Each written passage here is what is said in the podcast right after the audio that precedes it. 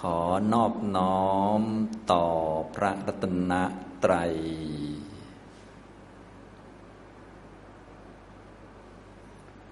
สวัสดีครับท่านผู้เข้าปฏิบัติธรรมทุกท่าน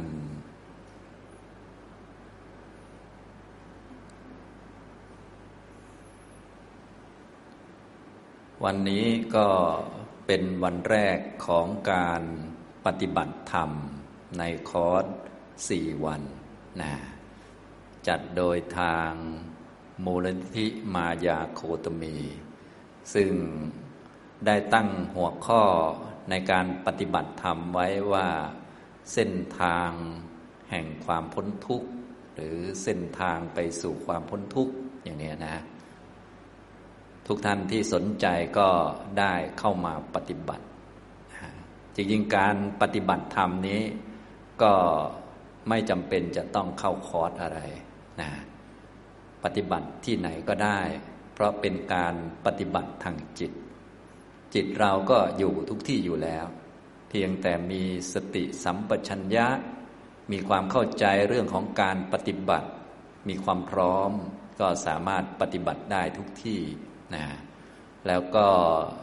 จุดสำเร็จหรือว่าจุดที่เป็นศูนย์รวมของการปฏิบัติก็อยู่ที่จิตของเรานะไม่อยู่กับว่าเดินยืนนั่งนอนหรือทำกรรมฐานอะไรตัวการปฏิบัติสำเร็จก็คือมรรคเกิดนะถ้ามรรคเกิดก็เป็นอันสำเร็จบางท่านแค่ฟังธรรมะแล้วก็มีความเข้าใจชัดเจนดีอาจจะเป็นเพราะว่าในอดีตชาติเคยบำเพ็ญบารมีมาเคยปฏิบัติมาหรือในชาตินี้เองได้ผ่านการปฏิบัติศึกษามาเยอะพอมาฟังธรรมมีความเข้าใจชัดเจนแล้วอริยมรรคก็เกิดขึ้นก็ถือว่าปฏิบัติสำเร็จนะการปฏิบัติถือว่าสำเร็จโดยไม่ต้องไปทำอะไรไม่ต้องไปเดินจงกรมไม่ต้องไปนั่งสมาธิไม่ต้องไปทำกรรมฐานอะไรก็ธรรมะเกิดก็สำเร็จเลยท่านใดที่เคยศึกษาในพระไตรปิฎกในสมัยพุทธกาลเนี่ยโดยมากก็เป็นอย่างนี้กันเยอะเนื่องจากพระพุทธเจ้าท่านเป็นผู้ชำนาญเป็นผู้มีความรู้ชัดเจนในเรื่องมรรคทำมรรคให้เกิดขึ้นในพระทัยของพระองค์ได้ก่อนนะพระพุทธเจ้าเป็นผู้ที่ทำมรรคที่ยังไม่เกิดให้เกิดบอกมรรคที่ยังไม่มีผู้บอกนะบอกออกมาประกาศมรรคเป็นผู้ชำนาญเชี่ยวชาญในมรรคเป็นผู้รู้ชัดเจนแจ่มแจ้งในเรื่องของมรรคส่วนว่าบรรดาสาวกยุคหลังๆอย่างพวกเรานี้ก็เป็นผู้เดินตามมรรคไม่ชำนาญไม่เชี่ยวชาญก็เป็นคนเดินเท่านั้นเองในสมัยพุทธกาลก็เลยเวลาท่านศึกษาก็จะมีบ่อยๆในพระไตรปิฎกโดยมากก็เป็นอย่างนั้นก็คือเวลาพระพุทธเจ้าแสดงธรรมจบลงนะเขาก็มีดวงตาเห็นธรรมก็คืออริยมรรคเกิดขึ้นก็ไม่ต้องไปเดินจงกรมนั่งสมาธิไม่ต้องไปสำนักไหนใดๆทั้งสิ้นอันนี้ก็เรียกว่าปฏิบัติสำเร็จนะฉะนั้นความสำเร็จในเรื่องของการปฏิบัติก็คืออริยมรรคเกิดนั่นเองนะบางท่านก็เกิดด้วยการฟังธรรมก็จบแล้วนะอย่างนี้ไม่ต้องไปทำอะไรนะบางท่านฟังธรรมแล้วเรียนธรรมะแล้วก็เอาธรรมะไปพูดต่อบอกต่อบอกกับคนอื่นพอบอกกับคนอื่นนะด้วยการบอกคนอื่นนั่นแหละตัวเองก็พลอยมีความรู้เข้าใจชัดเจนในธรรมอริยมรรคก็เกิดก็ไม่ต้องทำอะไรก็คือสอนธรรมะนั่นแหละก็บรรลุไปเลยประมาณนั้นนะบางท่านเรียนธรรมะไปแล้วฟังธรรมะบ้างหรือสอนบ้างก็ยังไม่ได้บรรลุยังปฏิบัติไม่สำเร็จก็เอาธรรมะไปสาธยายไปสวดไปท่องคำสอนของพระพุทธเจ้านั่นเองเอาไปสวดไปท่องท่องตามหนังสือบ้างหรือว่าท่องตามที่ตนเองจดจำมาบ้างนะท่องไปท่องมาก็เกิดความรู้เข้าใจชัดเจนในธรรมก็ปฏิบัติสำเร็จคือบรรลุธรรมไปอันนี้ก็อีกแบบหนึ่งก็แบบนี้ก็คือไม่ต้องไปเข้าสำนักอะไรก็สวดเอาก็บรรลุประมาณนั้นนะนะส่วนเราจะบรรลุอันไหนก็เรื่องของเรานะ แต่นี้มันเป็นไปได้หมดก็ต้องพูดให้ฟังก่อนนะเราจะได้เข้าใจกรอบหรือว่ามุมมองที่ถูกต้องในการปฏิบัติธรรมนะต่อมาอีกแบบหนึ่งที่ผมพูดมาตอนนี้ก็แบบที่สี่แล้วนะแบบที่หนึ่งก็คือฟังธรรมแล้วก็บรรลุไปเลยก็คืออริยมรรคเกิดปฏิบัติสำเร็จสองก็สอนธรรมะนะบอกธรรมะแก่ผู้อื่นเอาธรรมะของพระพุทธเจ้าที่เรียนมาท่องมานี่แหละไปพูดให้คนอื่นฟังคนอื่นอาจจะงงแต่ตัวเองบรรลุก็มีนะสามคือสวดสาธยายธรรมที่ตัวเองได้เรียนได้ศึกษามาชัดเจนเข้าใจหรือว่าจำไว้ดีแล้วก็มาสวดสาธยายเข้าใจก็บรรลุไปนี่ก็อีกแบบหนึ่งแบบที่สี่ก็คือเอาธรรมะที่ได้ศึกษาเราเรียนมาจดจำไว้หรือสวดท่องคล่องปากเนี่ยมาเพ่งตามด้วยใจก็คือมาพิจารณาแต่ละบทแต่ละบทเนี่ยบทนี้มันแสดงอะไรบทนี้แสดงอะไรบทนี้เป็นเหตุบทนี้เป็นผลเป็นต้นเพ่งพิจารณาเนื้อความแห่งธรรมในบทนั้นๆอยู่ก็บรรลุธรรมได้อันนี้คือแบบที่สี่เพ่งพิจารณาเนื้อความแห่งธรรมด้วยใจนะแบบที่ห้าก็คือฟังแล้วนะสอนธรรมะก็ยังไม่ได้บรรลุสวดเพ่งตามด้วยใจก็ไม่ได้บรรลุนะก็ไปปฏิบัติสมาธิภาวนาแล้วก็มีความรู้ความเข้าใจชัดเจนธรรมะในการปฏิบัติสมาธิภาวนานั้นว่าเออสมาธิคืออะไรก็คือจิตที่ตั้งมั่นจิตที่ตั้งมั่นดีนี้เที่ยงหรือเปล่าไม่เที่ยงอย่างนี้เป็นต้นนะไปทำกรรมฐานกรรมฐานคืออะไรกรรมฐานคือรูปเป็นต้นรูปเที่ยงไหมเป็นสัจจะอะไรอย่างนี้เป็นต้นก็มีความเข้าใจในธรรมะที่เกิดจากการทำสมาธิภาวนานั่นแหละนะแบบนี้ก็บรรลุธรรมได้ปฏิบัติสำเร็จนะท่านก็เลยบอกว่ามีวิมุตตายตนะห้าประการด้วยกันอย่างที่หนึ่งก็คือฟังธรรมอย่างที่สอนสอนธรรมะนะสามคือสวดสาธยายธรรมสี่เพ่งเนื้อความของธรรมด้วยใจและห้าก็คือทำสมาธิภาวนานะอย่างนี้ก็มีห้าประการด้วยกันก็อันไหนก็ได้ขอให้ปฏิบัติสำเร็จฉะนั้นการปฏิบัติสำเร็จก็คือมรรคเกิดนั่นเองนะบางท่านเดินจงกรมสั้นนานเอ๊ะปฏิบัติสำเร็จหรือไม่สำเร็จบางท่านเรียนหนังสือมาก็นานสวดมาก็นานเอ๊ะสำเร็จหรือไม่สำเร็จไอ้สำเร็จก็คือมรรคเกิดนั่นเองนะอย่างนี้ทุกท่านก็จะได้เข้าใจทีนี้ในเบื้องต้นนะผมก็จะได้พูดถึงความหมายของการปฏิบัติวัตถุประสงค์ของการปฏิบัติให้ฟังสักหน่อยนะทุกท่านจะได้เข้าใจตรงกันท่านใดเข้าใจแล้วก็ฟังซ้ำกลับไปกลับมาท่านใดที่เข้าใจไว้หน่อยหนึ่งแล้วก็จะได้เพิ่มเข้าไปท่านใดที่เพิ่งเริ่มก็จะได้ฟังเป็นครั้งแรกๆท่านใดที่เคยปฏิบัติแนวทางอื่นแนวทางโน้นแนวทางนี้ก็จะได้ฟังกรอบเพิ่มเติมนะให้เข้าใจตรงกันอย่างนี้นะครับคำว่าปฏิบัติธรรมปฏิบัติธรรมในคำสอนของพระพุทธเจ้าเนี่ยนะก็จะมีคำหลักๆอยู่สองคำด้วยกันก็คือคำว่าปฏิบัติกับธรรมนะก็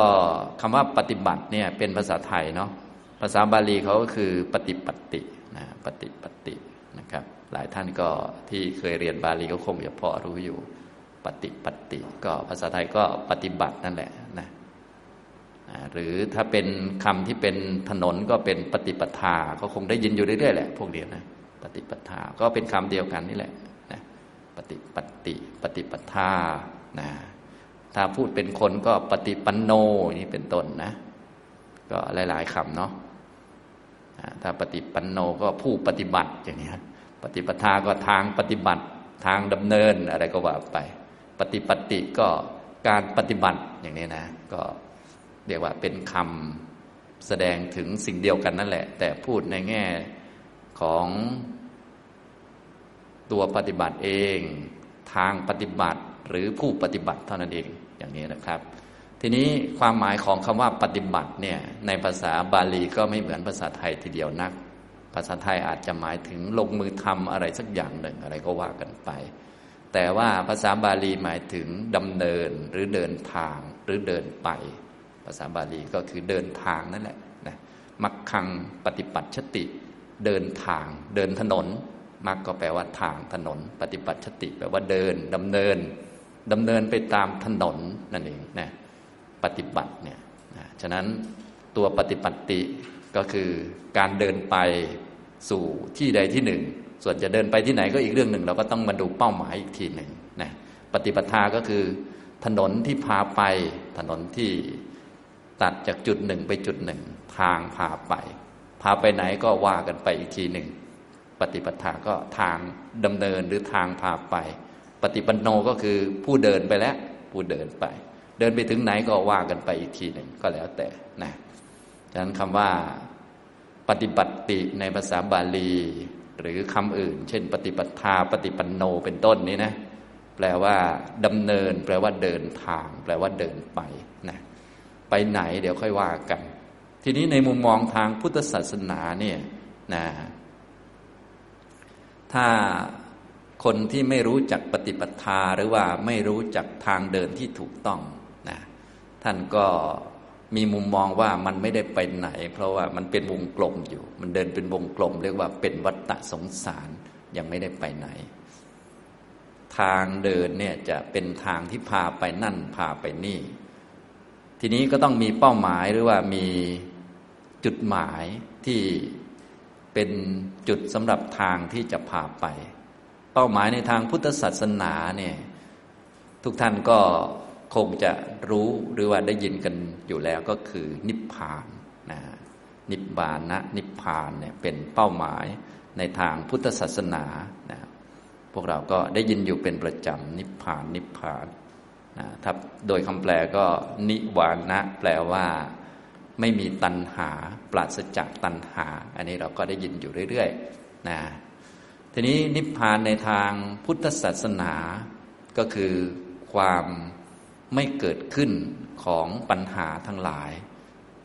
ปัญหามันก็มีหลักๆอยู่สองอันก็คือทุกข์กับกิเลสไม่มีทุกข์เกิดขึ้นไม่มีกิเลสเกิดขึ้นนะก็เลยมีชื่อของนิพพานแจกออกมาตามอาการที่ทุกข์ไม่เกิดแล้วก็กิเลสไม่เกิดนะเวลาทุกข์ไม่เกิดท่านก็เรียกเป็นขันธนิพพานก็คือขันธ์ไม่เกิดขันธนิพพานอันนี้เป็นความหมายเรียกว่าแจกแจงออกมาแต่จริงๆนิพพานก็มีอันเดียวนั่นแหละก็คือภาวะอันหนึ่งที่ไม่มีทุกข์ไม่มีกิเลสเป็นภาวะอีกอันหนึ่งนะซึ่งเป็นเป้าหมายหรือว่าเป็นอารมณ์ของมรรคผลนั่นเองนะคนที่ปฏิบัติสำเร็จก็คือมีอริยมรรคเกิดขึ้นมีนิพพานเป็นอารมณ์นี่แหละก็นิพพานตัวนี้แหละแต่เวลาขยายออกมาหรือว่าแจกแจงประเภทต่างๆออกมาเราจะได้เข้าใจเพิ่มเติมหรือว่ามุ่งหมายในการปฏิบัติได้ถูกต้องอย่างที่สองก็กิเลสไม่เกิดกิเลสไม่เกิดก็เรียกว่ากิเลสนิพพานนะอย่างนี้นะครับอันนี้ก็หลายท่านอาจจะเคยได้ยินเวลาเราพูดถึงเป้าหมายของการปฏิบัติในพระพุทธศาสนานะพูดอันเดียวเลยก็คือนิพพานบางคนก็พูดว่าเพื่อความไม่เกิดของทุกข์คือไม่เกิดของขันธ์ห้าไม่ต้องเกิดอีกไม่ต้องมีชีวิตใหม่อีกก็แล้วแต่จะพูดแล้วทีนี้เพราะว่าถ้ามีชีวิตใหม่อีกเกิดอีกทุกข์ต่างๆมันก็มาจากความเกิดเยอะแยะมากมายเกิดอีกก็ตายอีกระหว่างที่เกิดและตายนั้นก็ยังมีปัญหาอื่นๆอีกมากมายเยอะแยะพูดกันไม่จบไม่สิ้นท่านก็เลยขี้เกียจจะทุกข์ขี้เกียจทุกข์แล้วขี้เกียจเกิดแล้วเกิดมาเมื่อไหร่มันก็ตายทุกทีเกิดแล้วจะไม่ให้เป็นอยู่ก็ไม่ได้เป็นอยู่แล้วจะไม่ให้แก่ก็ไม่ได้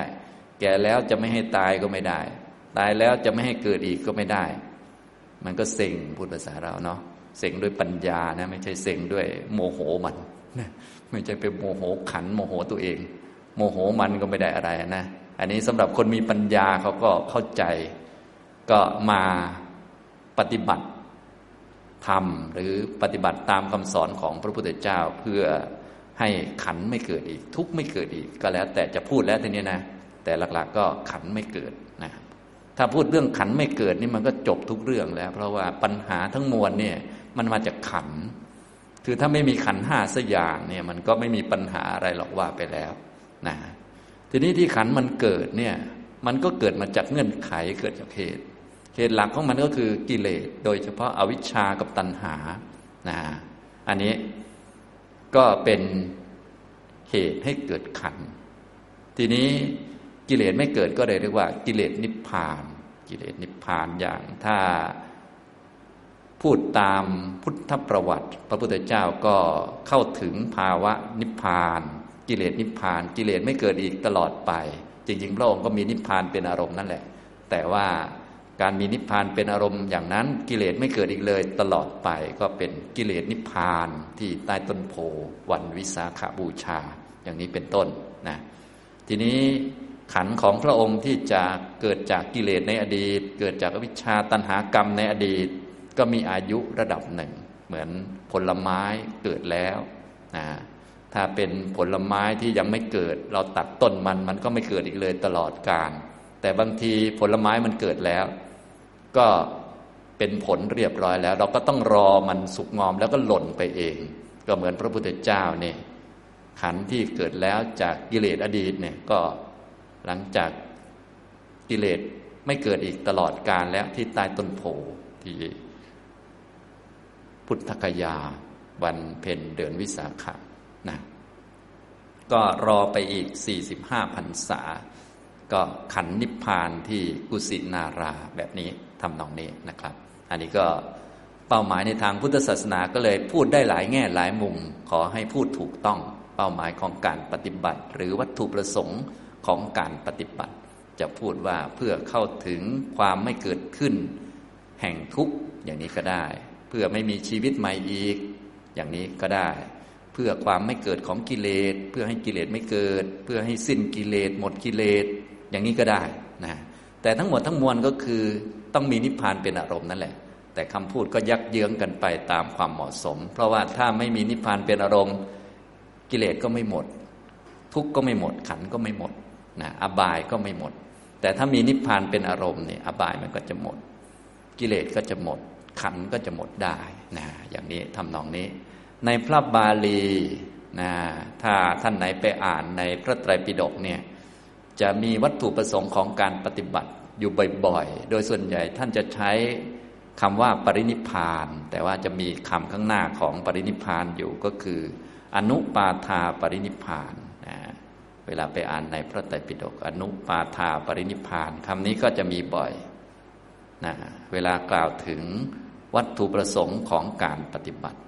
นะอนุปาทาปรินิพพานนะมาบวชในพระพุทธศาสนามาศึกษาปฏิบัติตามคำสอนของพระพุทธเจ้าตามกรอบของวินัยวินัยมีเพื่อประโยชน์แก่อะไรวินัยก็เพื่อประโยชน์แก่สังวรนะเพื่อสำรวมระวังสำรวมระวังเพื่อประโยชน์แก่อะไรก็เพื่อความไม่เดือดร้อนใจไม่เดือดร้อนใจเพื่อปราโมทย์ปีติปัสสัทธิสุขสมาธิยะถาภูตะญาณทัสสนะเพื่อนิพพิทาเพื่อวิราคะเพื่อวิมุตติแล้วก็ท้ายที่สุดก็คือเพื่ออนุปาทาปรินิพพานนะฉะนั้นการมาศึกษาธรรมะถ้าพูดอันเดียวไปเลยไม่ต้องพูดในระหว่างก็คือเพื่ออนุปาทาปรินิพพานนะถ้าพูดถึงรสเจ็ดผลัดอย่างนี้เป็นต้นก็มาบวชก็ไม่ใช่เพื่อศีลวิสุทธิจิตตวิสุทธิทิฏฐิวิสุทธิเป็นต้นนะปฏิพฤติพรหมจรรย์ในคำสอนของพระพุทธเจ้าเนี่ยก็เพื่ออนุปาทาปรินิพพานแต่ในระหว่างนั้นก็ต้องมีทางดำเนินไปตามลำดับบริสุทธิ์ไปตามลำดับบริสุทธิ์ด้วยศีลก็ศีลวิสุทธิจิตตวิสุทธิทิฏฐิวิสุทธิกังขาวิตารณวิสุทธิมัคคามัคคะญาณทัศนวิสุทธิปฏิปทาญาณทัศนวิสุทธิญาณทัศนวิสุทธิชื่อก็เยอะแยะมากมายแต่ว่าวัตถุประสงค์หลักก็คือ เพื่ออนุปาทาปรินิพพานไม่ใช่เพื่อศีลวิสุทธิไม่ใช่เพื่อจิตตวิสุทธิไม่ใช่เพื่อทิฏฐิวิสุทธิหรือปัญญาชั้นนั้นชั้นนี้วัตถุประสงค์ของการประพฤติพรหมจรรย์เจริญมรรคในคำสอนของพระพุทธเจ้าก็เพื่ออนุปาทาปรินิพพานอย่างนี้เป็นต้นนะคำในทำนองนี้ก็จะมีบ่อยๆในพระไตรปิฎกอันนี้พูดถึงเป้าหมายของการปฏิบัติทีนี้อนุปาทาปรินิพพานเนี่ยนะก็มีอยู่สองอย่างด้วยกันนะอนุปาทาปรินิพพานก็คือการปรินิพพานที่หมดเงื่อนไขโดยประการทั้งปวงอันนี้ก็คือภาวะนิพพานจริงที่ปราศจากเงื่อนไขไม่มีกิเลสใดๆเลยที่เป็นอสังคตธรรมนะก็จะมีอยู่สองอย่างอย่างที่หนึ่งก็คือพูดถึงอสังคตธรรมก็คือพระนิพพานโดยตรงเลยก็อนุปาทาก็คือปราศจากเงื่อนไขไม่มีเงื่อนไขโดยประการทั้งปวงก็คือไม่มีรูปไม่มีนามไม่มีขันธ์ห้าเพราะรูปรูปนามขันธ์ห้าสังขารนี่มันเป็นสังคตธรรมพระนิพพานเป็นอสังคตอนุปาทาก็คือปราศจากพวกนั้นทั้งหมดปราศจากเงื่อนไขก็เป็นพระนิพพานก็คือเข้ากับคำว่าขันธนิพพานคือทุกข์ไม่มีทุกข์ไม่เกิดนั่นแหละนะพวกขันธ์เนี่ยมันเกิดในกามภูมิรูปภูมิอรูปภูมินี่แหละนะไม่มีพวกนี้เลยก็เป็นนิพพานเป็นอีกภาวะหนึ่งนะอีกแบบหนึ่งก็คืออนุปาทาปรินิพพานแปลว่าการปรินิพพานโดยสิ้นอุปาทานทั้งปวงโดยไม่มีอุปาทานนะการปรินิพพานโดยไม่มีอุปาทานทั้งปวงสิ้นอุปาทานก็คืออรหัตผลนะก็มีความหมายสองอย่างอย่างนี้นะก็เหมือนกันนั่นแหละเพียงแต่ว่าใช้ชื่อต่างกันเฉยๆอันที่หนึ่งก็คือขันธนิพพานนั่นแหละก็คือไม่มีทุกข์เกิดขึ้นอรหัตผลก็คือ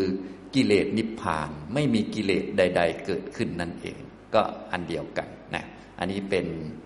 เป้าหมายในทางพุทธศาสนาเรียกว่าสูงสุดยอดสุดเลยเพื่อให้ได้ประโยชน์ตนอย่างสูงสุดผู้ที่ได้ประโยชน์ตนอย่างสูงสุดก็คืออนุปาทาปรินิพพานอยากเข้าผลสมาบัติเมื่อไรก็เข้าผลสมาบัติมีนิพพานเป็นอารมณ์ถึงประโยชน์ตนเรียบร้อยแล้วนี่คือพูดถึงประโยชน์ตนในพระพุทธศาสนาก็เป็นอย่างนี้คืออนุปาทาปรินิพพานนั่นเองอันนี้เป็นผลแห่งการปฏิบัตินะอย่างนี้นะครับฉะนั้นจะเข้าใจปฏิบัติธรรมได้ดีเนี่ยก็ต้องเข้าใจผลหรือเป้าหมายด้วยเป้าหมายก็คือนิพพานนั่นแหละพูดอันเดียวไปเลยคือความไม่เกิดของทุกข์ความไม่เกิดของกิเลสหรืออนุปาทาปรินิพพานอย่างนี้ทีนี้ถ้าพูดถึงนิพพานแล้วบางทีมันก็เข้าใจลำบากนะเพราะว่าถ้าพูดภาษาเราเป็นของสูงหรือว่าเป็นของที่เราไม่มีประสบการณ์ไม่เคยเห็นแม้กระทั่งในความฝันกิเลสก็เกิดกับพวกเราอยู่เรื่อยๆทุกปัญหาก็มีอยู่มันก็ลำบากที่จะเข้าใจในทางพุทธศาสนาเนี่ยท่านก็เลยมีผลสี่ผลให้เราค่อยๆพิจารณาเรียกว่าเป็นลำดับลำดับไปนะเรียกว่าเป็นขั้นเป็นตอนเป็นผลแห่งการปฏิบัตินะถ้าอนุปาทาปรินิพพานอันหนึ่งก็คืออรหัตผลนี่ก็เป็นผลสุดท้ายและผลยอดที่สุดนะในทางพุทธศาสนาก็จะมีผลอยู่สี่ผลด้วยกันนะผลสี่ผลท่านที่เรียนธรรมะอยู่เป็นประจำก็รู้ได้ได้ยินอยู่เป็นประจำแหละผลสี่นะอันที่หนึ่งก็คือโสดาปัตติผลนะผลสี่เป็นผลแห่งการปฏิบัติในพระพุทธศาสนานะครับสองก็คือสกทาคามิผลนะสามคืออนาคามิผลนะครับแต่ละอันแต่ละอันท่านใดสนใจก็ไปศึกษาเพิ่มนะบางท่านก็สนใจศึกษาแล้วก็เข้าใจมาแล้วก็ดีแล้วนะแต่ละผลแต่ละผลก็คือกิเลสไม่เกิดทุกข์ไม่เกิดเป็นชั้นๆชั้นๆไปนั่นเองนะสุดท้ายก็อรหัตผลอย่างนี้นะก็คือมีนิพพานเป็นอารมณ์เหมือนกันนะมีมรรคเกิดขึ้นมีนิพพานเป็นอารมณ์และผลเกิดขึ้นก็มีนิพพานเป็นอารมณ์ทุกข์ไม่มีทุกข์ไม่เกิดเช่นเดียวกันอย่างโสดาปัตติผลนี้ก็ทุกข์ในอบายไม่เกิดอีกแล้วขันธ์ในอบายไม่มีอีกนะกิเลสก็ไม่เกิดอีกพวกสักกายทิฏฐิวิจิกิจฉาสีลัพพตะปรามาสนะแล้วก็ กิเลสพวกกามราคะปฏิฆะโลภะโทสะโมหะประเภทที่จะนำไปอบายทุจริตต่างๆที่จะนำไปอบายก็ไม่เกิดนะกิเลสที่ทำให้เกิดบีบคั้นจิตใจแรงๆอย่างเช่นมัจฉริยะอิจฉาตาร้อนชาวบ้านพวกนี้นะอคติต่างๆก็ไม่เกิดอะไรที่เป็นทุกข์แรงๆก็จะไม่เกิดเหลือแต่ทุกข์แบบเล็กๆน้อยๆนะฉะนั้นคนที่เป็นพระโสดาบันเนี่ยจะทุกข์แรงอย่างปุถุชนไม่ได้เพราะว่ากิเลสแรงๆไม่มีจะตกอบายก็ไม่ได้นะก็ขันธนิพพานเหมือนกันก็คือขันในอบายนิพพานไปไม่มีขันในอบายอีกนะกิเลสไม่เกิดเหมือนกันกิเลสนิพพานเหมือนกันแต่ว่าเฉพาะกิเลสที่โสดาปฏิมรรคละได้ก็ว่ากันไปอย่างนี้เวรทั้งห้าก็ไม่เกิดอีกแล้วแบบนี้ทำนองนี้คำอธิบายทั้งหมดก็แบบเดียวกันนั่นแหละนะสกทาคามิผลก็คล้ายกันก็คือขันธ์ที่จะเกิดอีกในกามภูมิเนี่ยก็ไม่เยอะแล้วถ้าเกิดอีกก็แค่ครั้งเดียวนะก็ดับขันธ์ขันธ์ไม่มีขันธ์ไม่เกิดในภพที่สองแล้วเกิดได้ในภพเดียวไม่ว่าจะเกิดในมนุษย์หรือเกิดเทวดาก็ครั้งเดียวก็มีเท่านั้นแล้วก็กิเลสนิพพานกิเลสประเภทกามราคะปฏิฆะที่หยาบหยาบพวกกิเลสหยาบหยาบก็ไม่เกิดแล้วนิพพานไปไม่เกิดอีกตลอดไปอนาคามิผลขันธ์ที่จะเกิดในกามภูมิก็ไม่มีที่จะเกิดเป็นคนต้องมากินข้าวอาบน้ำล้างหน้าถูฟันต้องมาสระผมต้องมากินข้าวแล้วล้างจานทุกวันทุกวันอยู่นี่นะนะต้องมาแปรงฟันวันละสองรอบนะอันนี้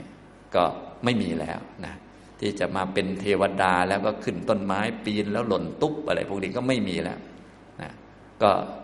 ขันธ์ที่จะเกิดในกามภูมิก็ไม่มีก็ดับขันธ์เหมือนกันดับเป็นชั้นเป็นชั้นนั่นแหละสรุปแล้วก็แบบเดียวกันหมดเพียงแต่จะ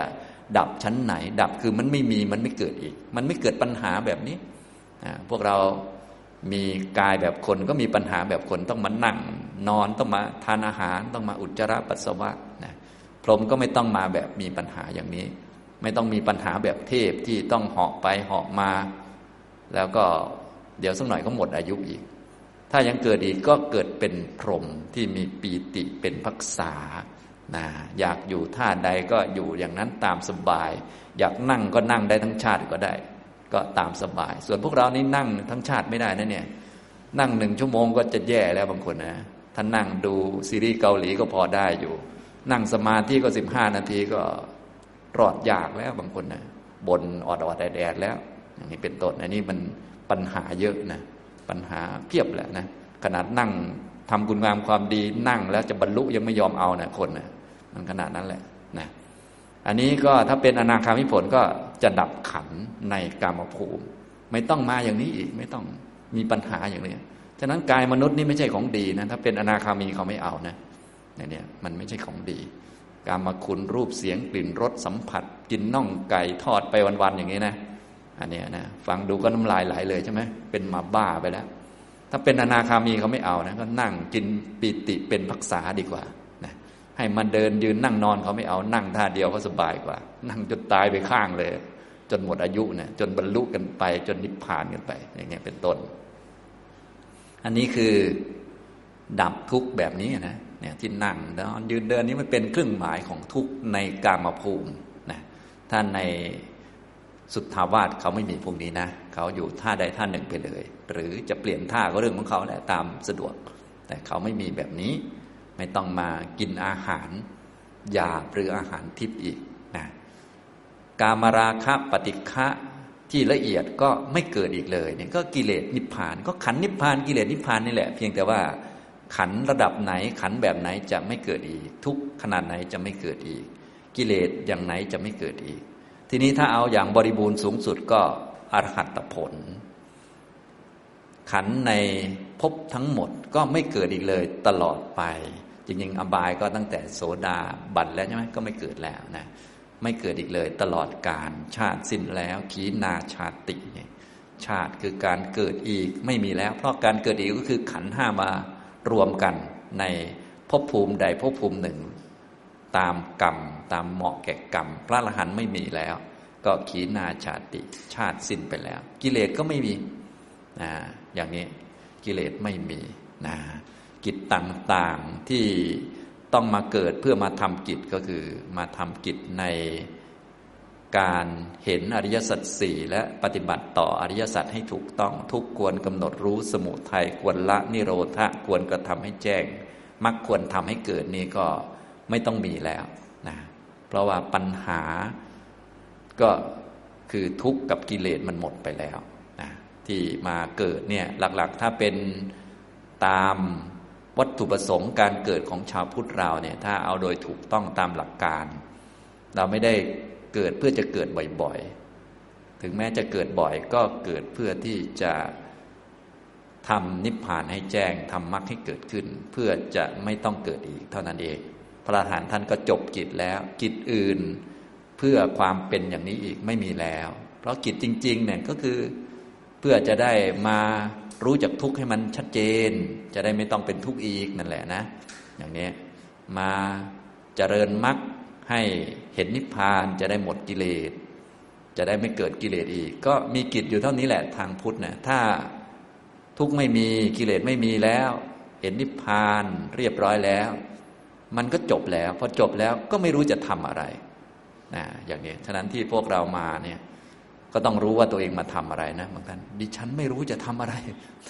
ฉะนั้นก็ให้ให้คนอื่นบอกสิ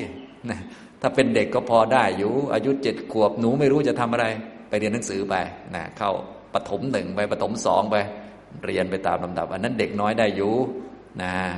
แต่ว่าโตแล้วนี่ก็อ้าวไม่รู้จะทำอะไรโน่นไปทำงานเซเว่นอีเลเว่นโน่นก็ไล่ไปเรื่อยนะอย่างนี้นะนะอย่างนี้ทำนองนี้นะฉะนั้นเราชาวพุทธนี่ต้องรู้ว่าเรามีกิจอะไรนะเราเกิดมาทำอะไรถ้าพูดองค์รวมก็เราเกิดมาปฏิบัติธรรมอย่างนี้ก็ได้นะพูดแบบเหมาๆนะแต่ต้องเข้าใจความหมายให้ชัดก็คือเกิดมาเพื่อปฏิบัติธรรมเกิดมาเพื่อทำกิจให้สำเร็จกิจต่อทุกข์เนี่ยต้องมารู้จักทุกข์และทุกข์กำหนดรอบรู้ให้ชัดเจนถูกต้องให้รู้สมุทัยมาละสมุทัยรู้นิโรธมาทำให้แจ้งนิโรธแล้วก็มารู้จักมรรคประกอบมรรคเจริญมรรคให้สมบูรณ์นะครับนี่คือผลสี่เป็นเป้าหมายนะส่วนตัวปฏิบัตินะตัวปฏิบัติก็จะมีคือมรรคนะเป็นฝ่ายเหตุนะฉะนั้นที่เราปฏิบัติธรรมเนี่ยก็คือมาอยู่ฝ่ายเหตุมาปฏิบัติที่บอกเมื่อกี้ว่าปฏิบัติสำเร็จก็คือมรรคเกิดนั่นเองนะมรรคเกิดบางท่านโอ้ดิฉันปฏิบัติมาโน่นนี่นั่นนะก็ไม่ใช่ประเด็นประเด็นคือมรรคเกิดถ้ามรรคเกิดก็ไม่ต้องปฏิบัติตามเราเข้าใจก็ได้เพราะบางท่านคำว่าปฏิบัติหมายถึงตื่นตีสี่ครึ่งสวดมนต์ทำวัดทุกเช้าเดินจงกรมวันละครึ่งชั่วโมงนั่งวันละสามสิบนาทีอะไรก็ว่าไปอาจจะหลับบ้างตื่นบ้างก็ถือว่าปฏิบัติอันนี้ท่านก็ถือเอาเองนะที่ฉันสำเร็จแล้ววันนี้ได้ปฏิบัติสำเร็จคือตื่นตีสี่ครึ่งได้เดินจงกรมครึ่งชั่วโมงทั้งๆ ท, ที่เดินนั่นก็เดินฟุ้งซ่านตลอดนะนะแต่เขาก็ว่าเอาเองเขาเขาเขาก็ว่าเอานั่งสมาธิก็มีสติอยู่ห้านาทีพุทโธอยู่ห้านาทีนอกนั้นยี่สิบห้านาทีก็หลับตลอดเขาก็ยังนึกว่าเขาสำเร็จอย่างนี้ก็มีนะบางคนมันก็เป็นความเห็นคนฉะนั้นเราอย่าเอาความเห็นมาเป็นตัวพิจารณาเราต้องเอาความจริงมาตัวฝ่ายปฏิบัตินี่ก็มีสี่นะคู่กันนั่นเองอันที่หนึ่งก็คือโสดาปฏิมักนั่นเองนะถ้าโสดาปฏิมักเกิดนี่ก็ปฏิบัติสำเร็จได้ผลเลยคือโสดาปฏิผลนะฉะนั้นทุกท่านต้องรู้จักการปฏิบัติสำเร็จหรือไม่สำเร็จเนี่ยต้องรู้จักการปฏิบัติที่แท้จริงทางพุทธศาสนาเราเนี่ยมุ่งเน้นความเข้าใจชัดเจนไม่มุ่งเน้นปริมาณมุ่งเน้นคุณภาพนะไม่มุ่งเน้นว่าเกิดบ่อยหรือไม่บ่อยเกิดอยู่นานหรือไม่นานเรียนเยอะหรือไม่เยอะมุ่งเน้นที่คุณภาพของการเกิดบางคนเกิดมานานอยู่เป็นหนึ่งร้อยปีแต่ว่าไม่เห็นอริยสัจไม่เห็นนิพพานก็สู้คนที่เกิดอยู่สักสิบปีหรือหนึ่งวันแต่เห็นอริยสัจเห็นนิพพานสู้คนนี้ไม่ได้นะอย่างนี้ทำนองนี้นะบางคนเรียนหนังสือเรียนธรรมะ เรียนบทธรรมต่างๆเยอะแยะเลยแต่ไม่เห็นอริยสัจส่วนอีกคนหนึ่งเรียนหนึ่งบทหนึ่งคาถาเขาเห็นอริยสัจนะฮะทางพุทธศาสนาท่านก็จะชมอีกคนมากกว่านะจริงๆชมทั้งสองคนนั่นแหละนะแต่ว่าอีกคนหนึ่งโดนชมมากกว่าก็คือคนที่เรียนบทเดียวคาถาเดียวแล้วเห็นอริยสัจคนนี้โดนชมมากกว่าก็คือเน้นที่คุณภาพฉะนั้นทุกท่านต้องดูที่คุณภาพเป็นหลักอย่าดูปริมาณนะต้องดูที่คุณภาพเป็นหลักเลยอย่างนี้นะครับอันนี้ต้องเข้าใจตัวปฏิบัติให้ชัดนะอย่างที่สองก็คือสกทาคามิมรรคนะครับนะอันนี้มรรคสี่ผลสี่นั่นเองนะครับชาวพุทธเราควรจะเข้าใจให้ดีเลยอันนี้นะสามคืออนาคามิมรรคคู่กันนะครับคู่กับอนาคามิผลสี่อรหัตตมรรคคู่กับอรหัตตผลนะครับอรหัตตมรรคนะคู่กับอรหัตตผลมรรคสี่ผลสี่มรรคสี่ผลสี่นี่เขามีอารมณ์อันเดียวกันนั่นแหละคือนิพพานโดยมากเราก็เลยเรียกกันว่าโลกุตระธรรมเก้ามรรคสี่ผลสี่นิพพานหนึ่งนะหากยังเข้าใจไม่ครอบคลุมไม่สมบูรณ์หรือว่าอันอื่นๆมันเข้าใจยากแน่นอนว่าชาวพุทธเราก็ต้องพยายามเข้าใจอันต้นๆให้ดีก็คือโสดาปฏิมรรคโสดาปฏิผลเนี่ยต้องให้เข้าใจให้ชัดเราก็จะรู้จักเป้าหมายแล้วก็ตัวปฏิบัติในทางพุทธศาสนาได้ชัดขึ้นจะได้เข้าใจหนทางที่จะให้ถึงความไม่เกิดของทุกข์หรือหนทางแห่งความพ้นจากทุกข์ได้อย่างถูกต้องนะฮะอย่างนี้นะครับก็ต้องรู้จักโสดาปฏิผลนี่ก็เพื่อดับทุกข์ทุกข์ไม่มีทุกข์ไม่เกิดทุกข์ไหนไม่เกิดล่ะก็ทุกข์ในอบายไม่เกิดอีกแล้วดับไปเลยปิดอบายไปเลยนะไม่เกิดของกิเลสกิเลสไหนไม่เกิดล่ะก็ว่ากันไปอันนี้ทำตรงนี้ไล่ไปจนถึงอรหัตผลก็แน่นอนก็คือขันธ์ห้าคือทุกข์ไม่เกิดอีกเลยตลอดไปแล้วและกิเลสใดๆทั้งหมดก็ไม่เกิดอีกเลยอันนี้คือวัตถุประสงค์เป้าหมายในการปฏิบัติพูดอันเดียวเลยก็ได้นิพพานอนุปาทาปรินิพพานอย่างเงี้ยนะแต่บางทีอย่างที่บอกพูดอย่างนั้นบางทีมันก็เข้าใจยากหรือบางคนไปเข้าใจผิดอะไรก็ไม่รู้กลายเป็นว่างเปล่าโล่งโจ้งไม่เหลืออะไรไม่มีอะไรไปอีกมันงงไปนะก็ต้องแยกแยะเป็นขั้นตอนขั้นบันไดให้เข้าใจได้สะดวกขึ้นนะครับนี่พูดให้เข้าใจคำว่าปฏิบัติก็ต้องพูด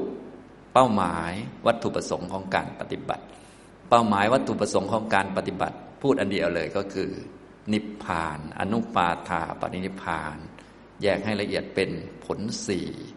ตัวปฏิบัติก็เลยเป็นมรรคสี่นั่นเองเป็นตัวปฏิบัตินะอย่างนี้ตัวปฏิบัติตัวปฏิบัติก็คือตัวมรรคนะพวกเราก็มาปฏิบัติมรรคนั่นเองนะอย่างนี้มาทำมรรคให้เกิดขึ้นสี่ครั้งไม่ต้องเกิดบ่อยนะมรรคเนี่ยมีความพิเศษคือไม่ต้องเกิดบ่อยเกิดครั้งเดียวก็สามารถที่จะฆ่ากิเลสที่ตรงตามกิจของมรรคนั้นๆมรรคเขามีกิจหน้าที่ของเขาก็คือเกิดมาเพื่อฆ่ากิเลสอย่างเดียวนะแต่ว่าจะฆ่ากิเลสได้เขาก็ต้องมีนิพพานเป็นอารมณ์มีนิพพานเป็นอารมณ์แล้วก็ฆ่ากิเลสฆ่ากิเลสได้แล้วเขาก็ดับไปเลยแต่ทีนี้กิเลสที่มรรคนั้นๆฆ่าได้แล้วกิเลสก็จะไม่เกิดอีกเลยจะไม่เหมือนกับกุศลชั้นอื่นๆถ้าเป็นกุศลชั้นสมาธิในวาระใดที่เรามีสมาธิตั้งมั่นอยู่อยู่กับพุทโธธัมโมสังโฆอยู่กับลมหายใจอย่างนี้กิเลสก็ไม่เกิดในตอนมีสมาธิแต่ว่าพอออกจากสมาธิถูกอารมณ์เข้ากระทบบ้างอะไรบ้างมีเงื่อนไขของกิเลสกิเลสก็เกิดได้อีกก็เลยเรียกสมาธิเป็นการละกิเลสเหมือนกันแต่ละโดยการข่มเอาไว้เรียกว่าวิคัมภนะนะอย่างนี้นะครับนะก็มีข้อจำกัดหรือว่าชื่อตามลักษณะของหลักธรรมนั้นๆที่เป็นการฝึกหรือหลักธรรมในภาคปฏิบัติว่าละกิเลสแบบไหนได้ผลแบบไหนบ้าง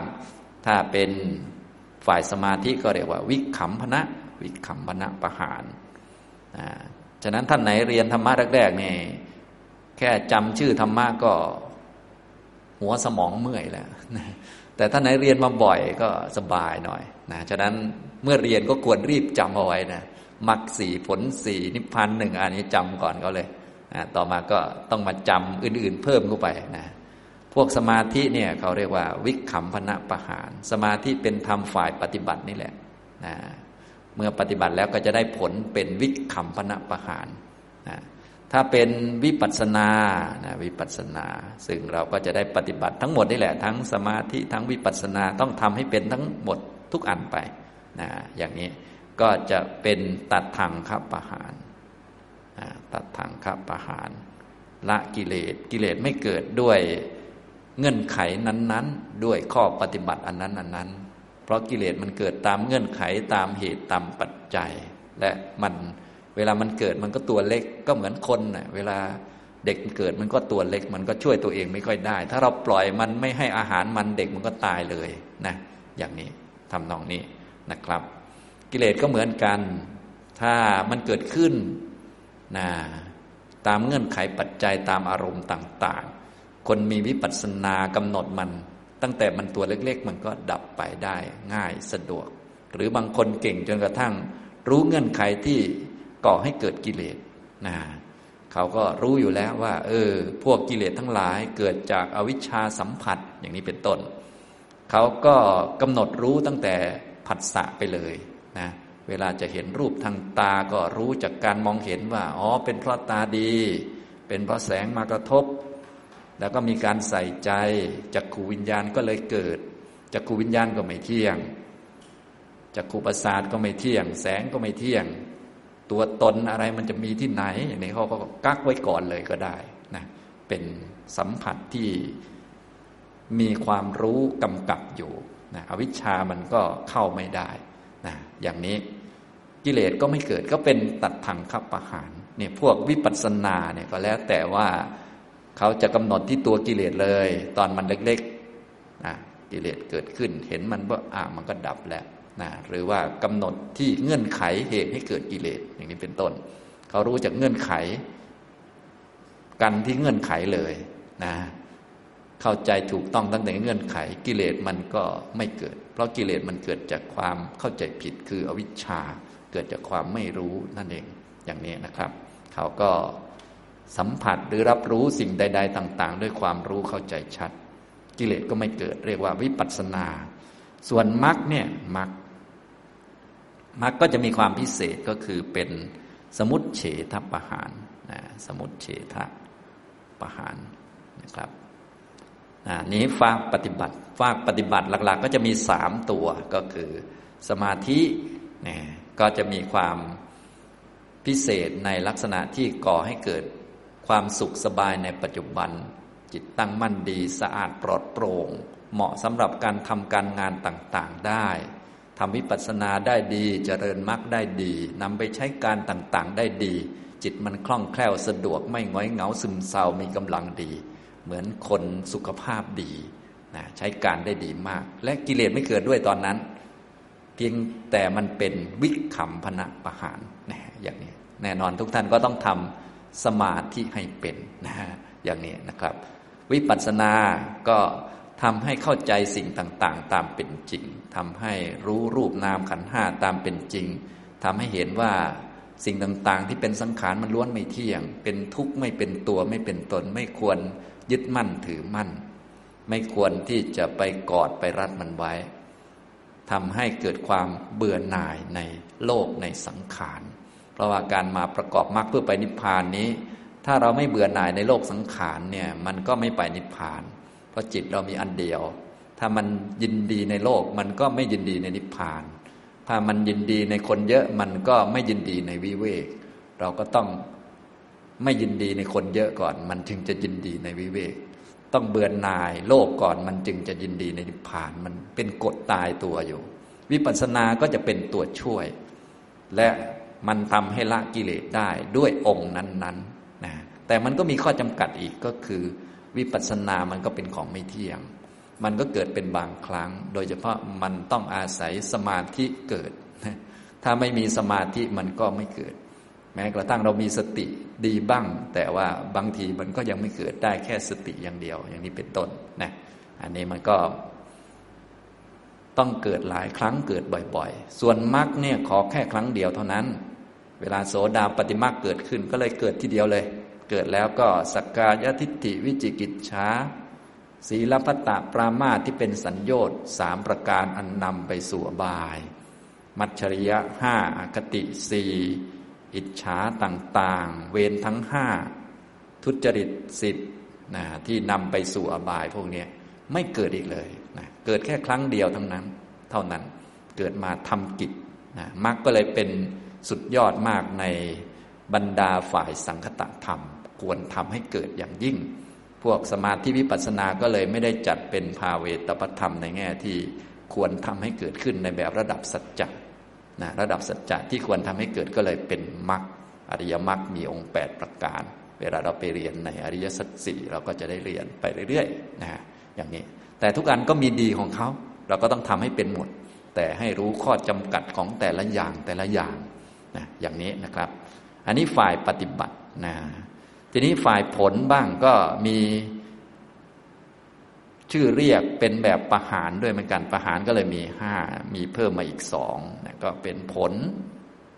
ผลก็เรียกว่าปฏิปัสสัทธิปหานคือสงบระงับแล้วไม่ต้องขวนขวายพยายามในเรื่องนั้นๆอีกต่อไปนะถ้าเป็นโสดาบันแล้วนะก็ไม่ต้องขวนขวายว่าทำยังไงจะไม่ตกอบายนะเพราะว่าอบายมันปิดไปแล้วทำไงจะไม่ผิดศีลห้าทำไงจะไม่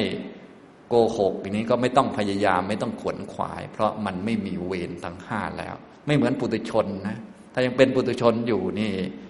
ยังไม่ปลอดภัยก็ต้องพยายามขวนขวายว่าทำอย่างไรจะไม่ตกอบายต้องถือศีลห้าไว้ทำอย่างไรจะไม่ผิดศีลห้าต้องมีคุณพระพุทธพระธรรมพระสงฆ์อยู่ในใจไว้ให้เหมือนมีพระพุทธเจ้าอยู่ต่อหน้า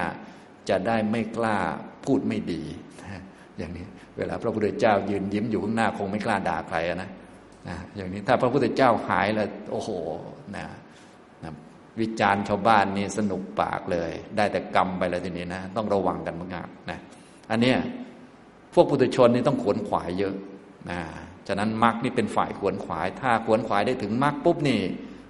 ทีนี้เสวยผลสงบระงับสบายเลยทำทีเดียวแล้วมันได้ผลตลอดกาลนานทั้งวัฏฏะสงสารจนถึงนิพพานเลยฉะนั้นมรรคยิ่งสดสุดยอดมากทำให้ได้รับผลเป็นปฏิปัสสัทธิก็คือสงบระงับจากความพยายามไม่ต้องพยายามอีกต่อไปถ้าได้อนาคามิมรรคก็ไม่ต้องพยายามทำสมาธิแล้วไม่ต้องพยายามทำจิตให้นิ่งนะไม่ต้องพยายามทำให้วุ่นวายโน่นนี่นั่นแต่ถ้ายังเป็นปุถุชนอยู่ต้องพยายามทำจิตให้นิ่งต้องพยายามไม่รักไม่ชังนะไม่ติดไม่ยินดีของที่น่ารักไม่ยินร้ายของที่น่าชังถ้ามีอนาคามิมรรคแล้วก็สบายปฏิปัสสัทธิสงบระงับนะส่วนตัวสุดท้ายก็คือนิพพานนะนิพพานก็นิสรณะออกไปเลยจากวัฏฏะสงสารเป็นนิสรณะปหานปหานก็เลยมีห้านะอย่างนี้นะครับแต่ตัวฝากปฏิบัติก็จะมีสามอันนะก็เลยเขียนไว้รวมกันอยู่ก็คือสมาธิวิปัสสนาแล้วก็มรรคนะอย่างนี้นะครับแต่ทีนี้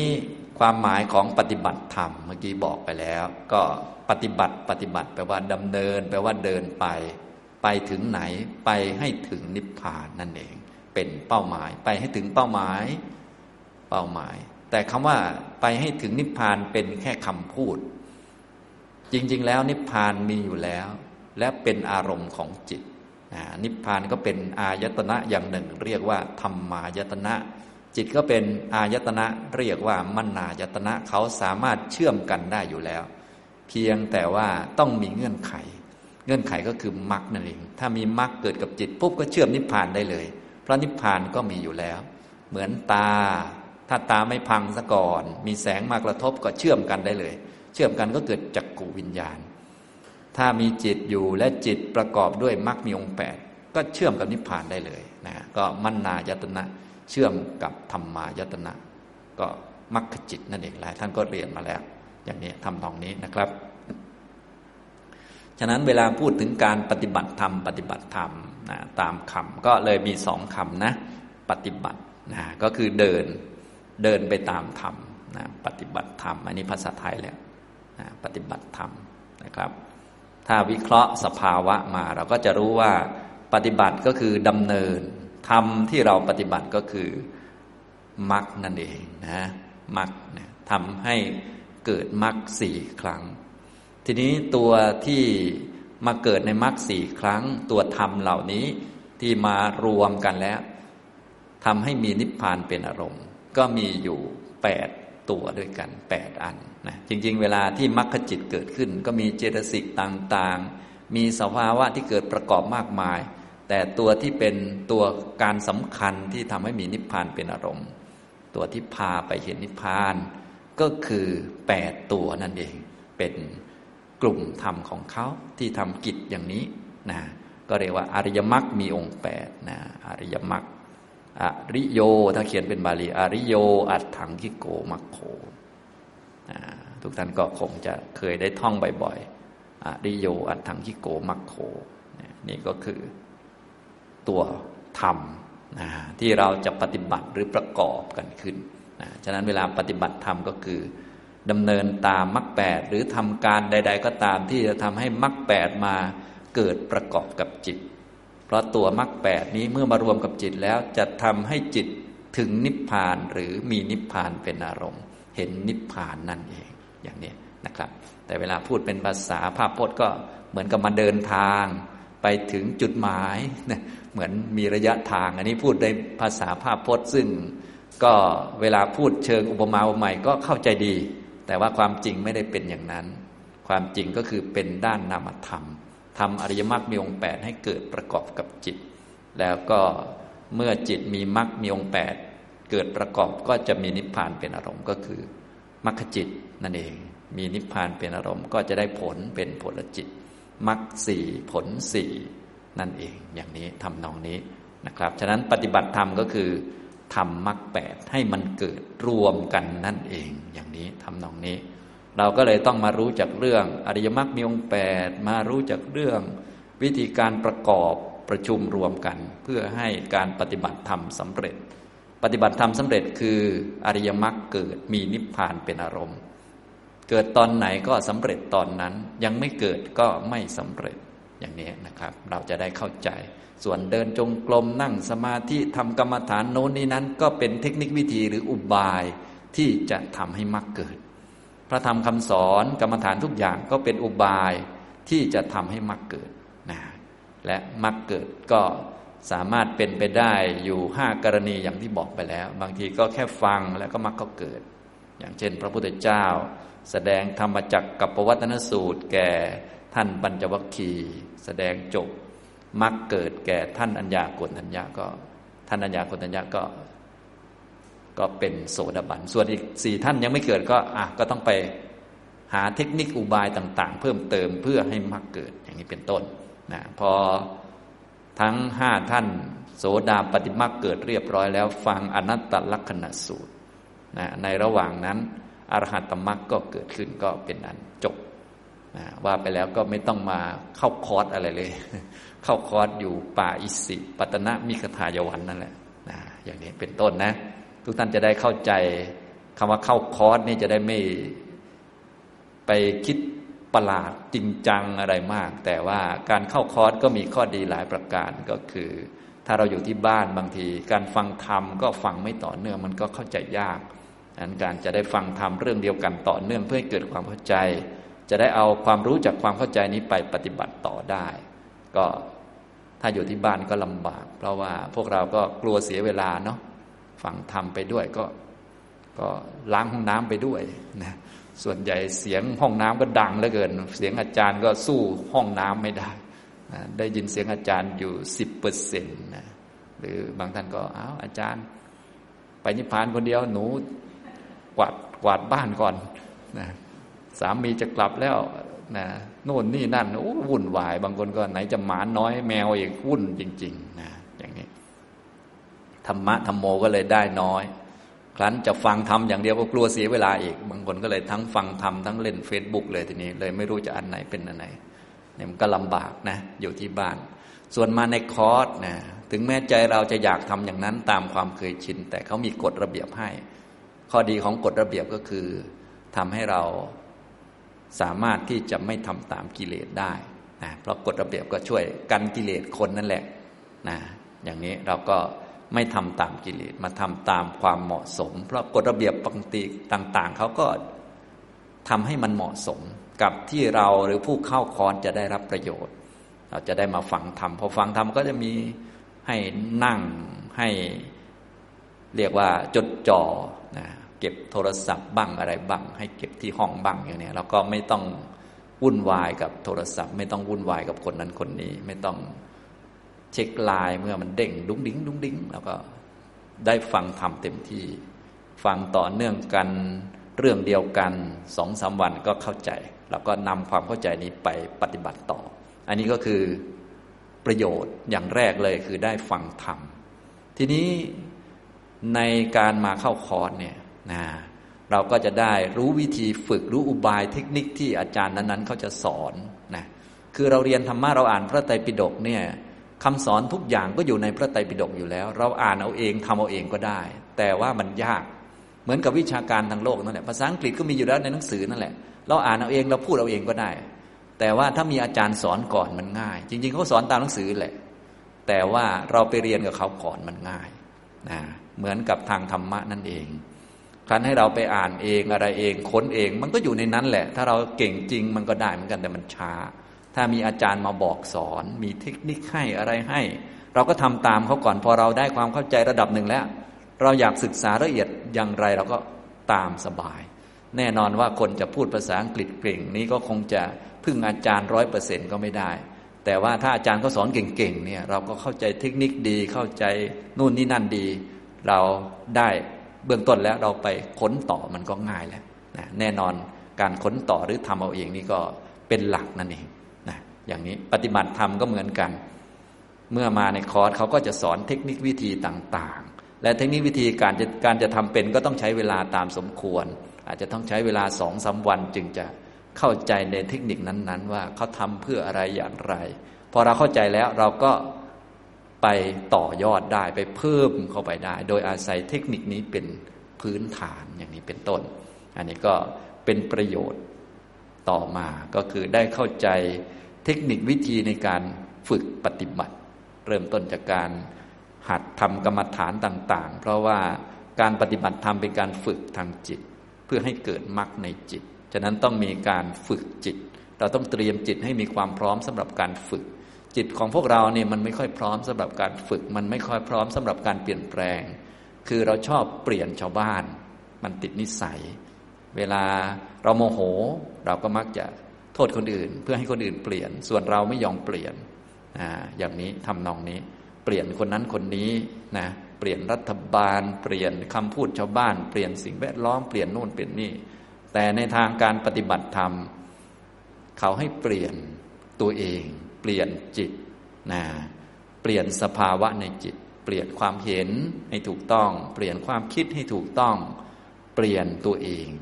โดยไม่เปลี่ยนข้างนอกส่วนข้างนอกมันจะเปลี่ยนหรือไม่เปลี่ยนก็เรื่องของมันถ้าเปลี่ยนได้ก็ดีเปลี่ยนไม่ได้ก็ดีแล้วแต่เขาส่วนเราเนี่ยเปลี่ยนข้างในมันดีแน่นอนนะอย่างนี้ก็คือการปฏิบัติธรรมมันก็อย่างนี้เราก็เลยต้องมาฝึกให้พร้อมหรือว่าให้คุ้นเคยกับการเปลี่ยนความเห็นเปลี่ยนจิตของตัวเองอย่าไปเปลี่ยนเหตุการณ์เปลี่ยนสถานการณ์อย่าไปเปลี่ยนลู่จงกรมแต่จะเปลี่ยนจิตตัวเองยังไงเราเดินจงกรมตรงนี้มันง่วงอย่าไปเปลี่ยนที่ถ้าเป็นอย่างข้างนอกเราอยู่ที่บ้านเราเคยชินเราเดินมันง่วงเราก็ต้องไปนั่งเรานั่งมันง่วงเราก็ต้องไปนอนมันก็หายง่วงแล้วอ้าวมันมันก็วนอยู่ติดมาเนี่ยมันง่วงใหม่มันเบื่อตรงนี้เราก็ไปตรงโน้นนะมันก็ไม่ได้เปลี่ยนจิตมันเปลี่ยนแต่สถานที่เปลี่ยนแต่สถานการณ์ไปเรื่อยส่วนมาที่นี่นะเราเบื่อเราก็อยู่ที่ที่เราเบื่อแล้วก็หัดเปลี่ยนเริ่มจากเปลี่ยนความเห็นเปลี่ยนความคิดเปลี่ยนอะไรของเราไปฝึกเนี่ยง่วงนอนเราก็เดินของเราไปเปลี่ยนนิสัยต่างๆเนี่ยอันนี้ก็พอมาในคอร์สมันก็จะเด่นตรงนี้นะก็คือได้มาเดินกลับไปกลับมาแล้วเบื่อบ้างง่วงบ้างเซ็งบ้างไม่รู้เรื่องบ้างก็วนอยู่เพื่อเปลี่ยนจิตไม่เปลี่ยนสถานการณ์ถ้าให้ไปอยู่ข้างนอกเราจะไม่ยอมนะแม้กระทั่งบางท่านให้เดินจงกรมอยู่แถวบ้านเบื่อตรงนี้ก็ไปตรงโน้นเบื่อตรงโน้นก็ไปตรงนี้ สรุปแล้วก็ลงที่ที่นอนเหมือนเดิมไม่เห็นจะมีอะไรเลยอยู่ที่บ้านทั้งๆ ท, ที่พอรู้อยู่ว่าปฏิบัตินี้ให้ทำงี้แต่ท้ายที่สุดก็หัวถึงหมอนอย่างเดียวไม่เห็นจะได้ทำอะไรนะอย่างนี้เดี๋ยวสักหน่อยก็นั่งเบื่อก็ไปนั่งกินกาแฟแล้วอะไรกันแล้วเล่นไลน์อ่านข่าวแล้วอย่างนี้เป็นต้นส่วนที่นี่ถึงเราจะเบื่อบ้างอะไรบ้างมันมีกฎเห็นไหมก็เป็นตัวช่วยให้พร้อมสำหรับการเปลี่ยนข้างในพอเข้าใจไหมฉะนั้นการปฏิบัติธรรมนี้มันเน้นเปลี่ยนข้างในเปลี่ยนความเห็นเปลี่ยนความคิดเปลี่ยนองค์มรรคนั่นแหละนะอย่างนี้ทำนองนี้นะครับมีความสุขจากข้างในมีความสุขจากวิเวกมีปีติและสุขที่เกิดจากวิเวกเกิดจากสมาธิจะได้ฝึกตัวเองให้เป็นที่พึ่งของตัวเองต่อไปนะการจะเป็นที่พึ่งของตนเนี่ยมันยากเพราะว่าต้องฝึกตนให้ดีก่อนจึงจะเป็นที่พึ่งของตนได้อย่างนี้นะครับเนี่ยมาในคอร์สก็จะมีประโยชน์หลากหลายได้ฟังธรรมได้หัดทำกรรมฐานต่างๆเพื่อ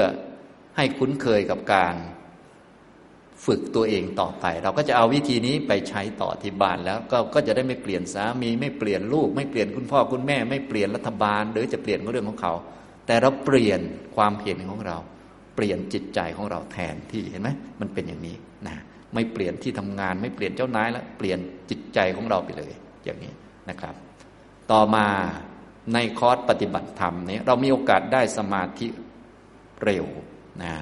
เราก็จะได้คุ้นเคยกับสมาธิและความสุขจากสมาธิก็จะทำให้เรามีความเข้าใจในเรื่องแต่เดิมที่เราเข้าใจผิดว่าเออความสุขต้องมาจากการดูการฟังการได้นั่นได้นี่ถ้าเราได้ความสุขจากสมาธิบ้างสักครั้งหนึ่งเราก็จะมีตัวเปรียบเทียบว่าเออสุขจากสมาธิมันดีเนาะไม่ต้องเสียเงินสักบาทเลยแค่นั่งบนอาสนะแค่เดินไปเดินมาก็มีความสุขแล้วสบายเลยไม่เสียเงินด้วยและไม่เบียดเบียนใครด้วยสบายทุกคนเลยทั้งเราทั้งคนอื่นสบายเลยนะแต่การจะได้สมาธิเนี่ยมันต้องเป็นคนที่มีสติดีแล้วก็กุศลต่อเนื่องนอกจากมีสติแล้วกุศลต่อเนื่องทีนี้ถ้าอยู่ที่บ้านเนี่ยถึงแม้เราจะสติดีจะให้กุศลต่อเนื่องมันก็ลำบากนะถึงแม้จะมีสติดีสักหน่อยก็ทำนั่นทำนี่คนด่าบ้างอะไรบ้างเอาก็มีสติคุมปากได้ก็ถือว่าเก่งแล้วอยู่ที่บ้านจะให้กุศลต่อเนื่องมันก็ลำบากแต่พอมาในคอร์สนอกจากเราจะสติดีเพราะมีการฝึกเดินจงกรมบ้างอะไรบ้างฟังธรรมบ้างด้วยนะยังกุศลก็ยังต่อเนื่องเพราะว่าตั้งแต่ตื่นปุ๊บเขาก็ให้สวดมนต์ไหว้พระถึงแม้เราไม่อยากสวดเขาก็บังคับให้สวดความดีนี่ต้องบังคับนะบังคับไปบังคับมาก็เข้าล่องเหมือนกันตอนแรกง่วงเกือบตายเอาสวดไปสวดมาคนอื่นก็สวดไปก่อนสิบนาทีเอาน้ำลายหายแล้วเอาไปตามเขาแล้วนะมันก็กุศลต่อเนื่องนะตื่นเช้ามาก็สวดมนต์ไหว้พระก่อนทานอาหารเขาก็ให้พิจารณาโน่นนี่นั่นก่อนมาฟังธรรมเดินจงกรมนั่งสมาธิกลางวันก็ไม่ได้นอนกลางวันเอามาฟังธรรมอีกแล้วมาเดินจงกรมอีกแล้วเย็นก็สวดมนต์อีกโอ้โหลิ้นห้อยเลยไปถึงหมอนเนี่ยจิตยังไม่เป็นอกุศลเลยหลับไปแล้วเพราะมันลิ้นห้อยไปแล้วตื่นเช้ามาตีสี่ครึ่งยังไม่มีเวลาเป็นอกุศลเลยมาสวดมนต์อีกแล้วนะว่าจะเป็นอกุศลซะหน่อยไม่มีเวลาอ่านข่าวเลยไม่มีเวลาวิจารณ์การเมืองเลยเพราะมันเหนื่อยก็มาฟังธรรมอีกแล้วฟังอาจารย์อาจารย์ก็พูดอะไรก็เหนื่อยไปหมดแล้วมันเหนื่อยมันจะอ้วกจะอ้วกธรรมะนี่แหละแต่มันดีนี่กุศลต่อเนื่องเห็นไหมวันที่สองวันที่สามก็ได้สมาธิแล้วเพราะว่าสติดีและกุศลต่อเนื่องฉะนั้นสมาธินี่มันทำไม่ยากหรอกหลักการของสมาธิคือหนึ่งให้มีสติเสมออย่าประมาทอย่าปล่อยใจลอยสองคือกุศลต่อเนื่องแค่นี้ก็ได้แล้วสมาธิเรามาในคอร์สก็เลยมีโอกาสได้สมาธิไวมากแค่วันที่สองสามก็ได้แล้วเพราะมันกุศลทั้งวันนะนะบางท่านกุศลจนจะอ้วก อยากไปคุยบางท่านก็เลยพอได้เวลาหาเพื่อนในที่ทานอาหารก็เลยคุยซะหน่อยนะมันจะลงแดงไงบางคนนะพอกุศลเยอะๆมันรับไม่ไหวนะพวกเคยเลวเยอะนี่มันมันจะลงแดงนะพวกยินดีในการคลุกคลีพอให้วิเวกมันโอ้โหมันจะลงแดงแต่ว่ามันก็ไม่ปลายไกลเพราะว่าเดี๋ยวเขาก็ระขังอีกแล้วนะเนี่ยมันก็โอกาสที่จะได้สมาธิมันก็ง่ายพอได้สมาธิจิตมีความสุขทีนี้มันอิ่มมันมีปีติเราก็เปรียบเทียบกับแต่เดิมได้แล้วฉะนั้นทุกท่านควรหัดฝึก อย่างน้อยให้ได้สมาธิจิตปราโมทย์เบิกบานมีปิติท่านจะได้มีเครื่องช่วยในการไม่ให้ไปหลงในโลกนะเพราะว่าเราเคยได้ความสุขจากสมาธิแล้วยิ่งท่านไหนที่เคยได้ความสุขจากนิพพานอันนี้ไม่ต้องห่วงนะแต่พวกเราอย่างน้อยก็ให้ได้สมาธิไว้ก่อนและสมาธิก็คือมันไม่ใช่นั่งนานไม่ใช่เดินจงกรมแต่มันคือมีสติและกุศลต่อเนื่องแค่นี้ก็ได้สมาธิแล้วแต่อยู่ที่บ้านมันได้ยากเพราะว่ากุศลเราไม่ค่อยมีหรือมีแต่มันไม่ต่อเนื่องสติเราอาจจะมีได้แต่ว่ามันยากที่จะให้กุศลต่อเนื่องยกเว้นแต่คนตั้งใจเป็นพิเศษมีกุศลมีสติแล้วก็เอาจิตมาไว้กับตัวอยู่เสมอพุทโธธัมโมสังโฆเสมอผมคนเล็บฟันหนังมีมูลกรรมฐานอยู่กับตัวมีเรื่องใดๆเกิดขึ้นก็รู้จักพิจารณาให้จิตเป็นกุศลสวดมนต์อยู่เสมอบ้างพิจารณาข้อเท็จจริงเออสิ่งต่างๆมันไม่เที่ยงเนาะนะอย่างนี้เป็นต้นก็สรุปแล้วถ้าเราทำเป็นแล้วอยู่ที่ไหนมันก็ปฏิบัติได้หมดแหละแต่ว่าในคอร์สมันก็จะมีข้อเด่นอย่างที่บอกไปนี้นะอย่างนี้นะครับนี่ก็พูดมาถึงความหมายของปฏิบัติธรรมนะก็คือการมาประกอบมรรคทำมรรคให้เกิดขึ้นเพื่อให้เกิดผลนะให้มีนิพพานเป็นอารมณ์ให้เกิดผลนะทำโสดาปฏิมรรคได้โสดาปฏิผลนะถ้าพูดโดยองค์รวมก็คือเพื่อถึงนิพพานนั่นเองนะอันนี้พูดให้ทุกท่านได้เข้าใจตรงกันเมื่อเข้าใจตรงกันอย่างนี้แล้วต่อไปเราก็จะได้มาฝึกฝึกต่อไปนะทีนี้อริยมรรคมีองค์แปดนี้มันเกิดประกอบกับจิตเราก็เลยต้องฝึกจิตนะคุ้มครองรักษาจิตเป็นคนไม่ประมาทอยู่อย่างไม่ขาดสติมีสติอยู่เสมอเราก็ต้องหัดฝึกท่านใดที่เคยฝึกจิตแล้วคุ้นเคยกับการฝึกก็จะไม่ยากท่านไหนที่ไม่คุ้นเคยก็จะยากสักนิดหนึ่งก็ต้องไปหัดเอาในทางพุทธศาสนาเนี่ยท่านก็สำหรับคนที่เข้ามาฝึกใหม่ๆเนี่ยท่านก็จะมีมูลกรรมฐานให้สำหรับการฝึกมูลกรรมฐานโดยมากตั้งแต่สมัยพุทธกาลมาจนกระทั่งถึงยุคปัจจุบันเนี่ยก็คือให้ท่องห้าคำผมขนเล็บฟันหนังหนังฟันเล็บขนผมก็คือเอาจิตมาไว้กับร่างกายมาดูร่างกายพิจารณาร่างกายเป็นมูลกรรมฐานถ้าสูงกว่าเรื่องนี้ท่านก็จะนิยมให้ท่องหรือว่าให้นึกไปที่อาการสามสิบสองอย่างเงี้ยเป็นพวกมูลกรรมฐานท่านไหนที่เรียนในตำราบ่อยๆก็จะมีคำพวกนี้อยู่เป็นประจำนะเวลาที่พระอุปัชฌาย์จะให้ลูกศิษย์บวชเนี่ยก็จะให้กรรมฐานไปก่อนยุคสมัยก่อนเขาจะให้กรรมฐานก่อนให้กรรมฐานก่อนโกนศีรษะให้เกสาโลมานขาทันตาตะโจสอนว่าเออเนี่ยเป็นของไม่เที่ยงนะจงพิจารณาทุกข์นะมีเส้นผมก็ทุกข์เพราะเส้นผมไม่มีตัวตนในเส้นผมนะมันอยู่บนศีรษะเรามันก็เป็นแค่ดินที่วางอยู่บนศีรษะเราวันหนึ่งดินมันก็จะสลายไปสู่ดินนะมันไม่ใช่ตัวเราของเรานะพิจารณาดูนะบางท่านก็ปัญญาเยอะนะก็โกนศีรษะครั้งที่หนึ่งก็ได้บรรลุเป็นโสดาบันอย่างนี้เป็นต้นอย่างเช่นท่านพระศรีวลีเนี่ยนะท่านก็บวชตั้งแต่อายุยังน้อยนะทุกท่านคงเคยได้ยินเรื่องพระศรีวลีลูกศิษย์ของท่านพระสารีบุตรไปขอบวชพระสารีบุตรก็ให้กรรมฐานตัจจะปัญจกกรรมฐานเกสาโลมานขาทันตาตะโจก็คือดูร่างกายตัวเองนั่นแหละพิจารณาดูให้เห็นว่ามันไม่เที่ยงมันเป็นทุกข์ยากลำบากนำความทุกข์มาให้อย่างไรมันมีตัวตนหรือเปล่าเป็นของเราไหมบังคับควบคุมให้อยู่กับเราได้ตลอดกาลไหมก็พิจารณาดูนะก็โกนศีรษะครั้งที่หนึ่งก็ได้บรรลุโสดาปฏิมรรคเป็นพระโสดาบันโกนครั้งที่สองสกทาคามิมรรคโกนครั้งที่สามอนาคามิมรรคก็เกิดขึ้นนะโกนเสร็จเลยนะโกนศีรษะเรียบร้อยก็เกิดอรหัตตมรรคเนี่ยยังไม่ได้เดินจงกรมเลยโกนหัวนะอย่างนี้นะทำนองนี้นะครับนะอันนี้ก็ได้บรรลุเป็นพระอรหันต์ในนี้คือเรื่องพระศรีวลีพระองค์อื่นก็มีเยอะเหมือนกันในยุคปัจจุบันนี้ก็ท่านไหนที่ไปบวชเขาก็จะให้กรรมฐานนี้เป็นเบื้องต้น นะฉะนั้นท่านไหนยังทำกรรมฐานอะไรไม่เป็นก็ต้องมีมูลกรรมฐานไว้นึกคือเอาไว้สำหรับไม่ปล่อยใจเลื่อนลอยนั่นเองเพราะว่าถ้าเราไม่มีกรรมฐานทำนี่ใจของเราก็ไม่คุ้นกับการฝึกมันก็จะคุ้นกับรูปเสียงกลิ่นรสสัมผัสคือคุ้นกับกามคุณเพราะพวกเราเกิดในกามภูมิมันเป็นนิสัยของจิตอยู่แล้ว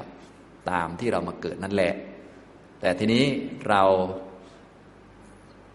ต้องฝึกให้มันคุ้นเคยกับการฝึกการเจริญมรรคเราก็เลยต้องมีกรรมฐานมาฝึกมันนะกรรมฐานเบื้องต้นเนี่ยกรรมฐานที่เป็นพื้นฐานเขานิยมเรียกว่ามูลกรรมฐานนะบางท่านอาจจะเคยได้ยินเวลาเรียนตามหนังสือไปอ่านอยู่ก็จะเจอเรื่อยๆมูลกรรมฐานภิกษุรูปนี้ถือมูลกรรมฐานไปนั่น